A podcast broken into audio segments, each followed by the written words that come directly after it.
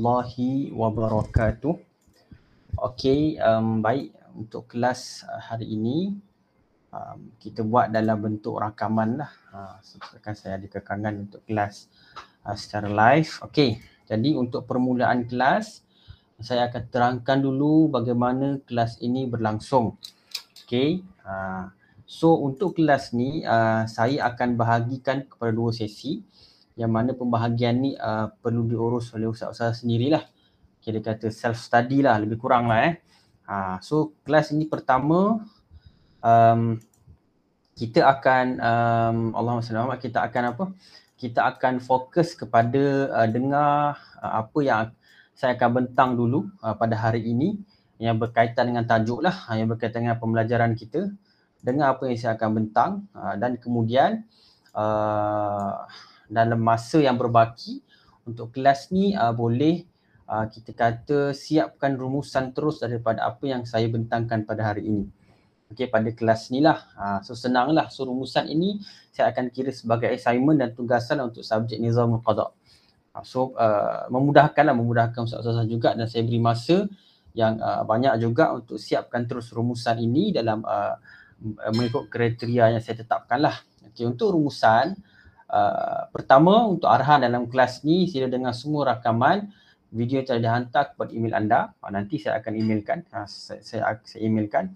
Jadi pada waktu sekarang ni Ustaz Azhar dah terimalah video ini yang saya emailkan ni. Yang kedua, buat rumusan daripada kesemua rakaman.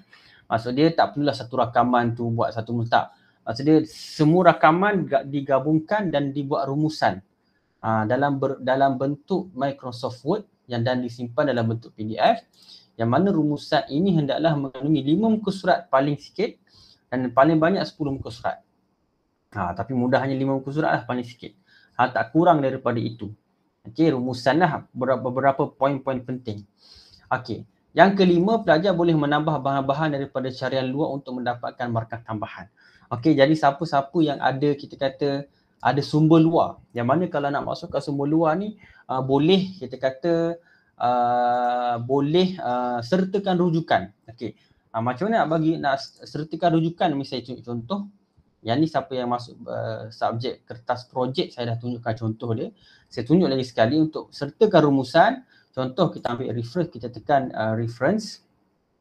Okey, uh, dan uh, kalau ada bahan luar, uh, boleh nyatakan, uh, kita kata uh, nyatakan uh, rujukan dia.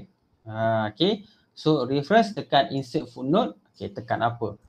Laman web apa ke, ha, dan uh, letak dia punya link kat sini. Okay, tak apalah, untuk uh, rujukan bawah ni tak apa, tak, tak ikut format apa-apa pun tak apa. Asalkan saya tahu bila ada footnote kat bawah, itu adalah kita kata bahan-bahan luar. Ha, yang mana bahan-bahan luar ni membantulah. Mungkin dalam kelas ni penerangan saya mungkin kurang difahami oleh Ustaz-Ustazah.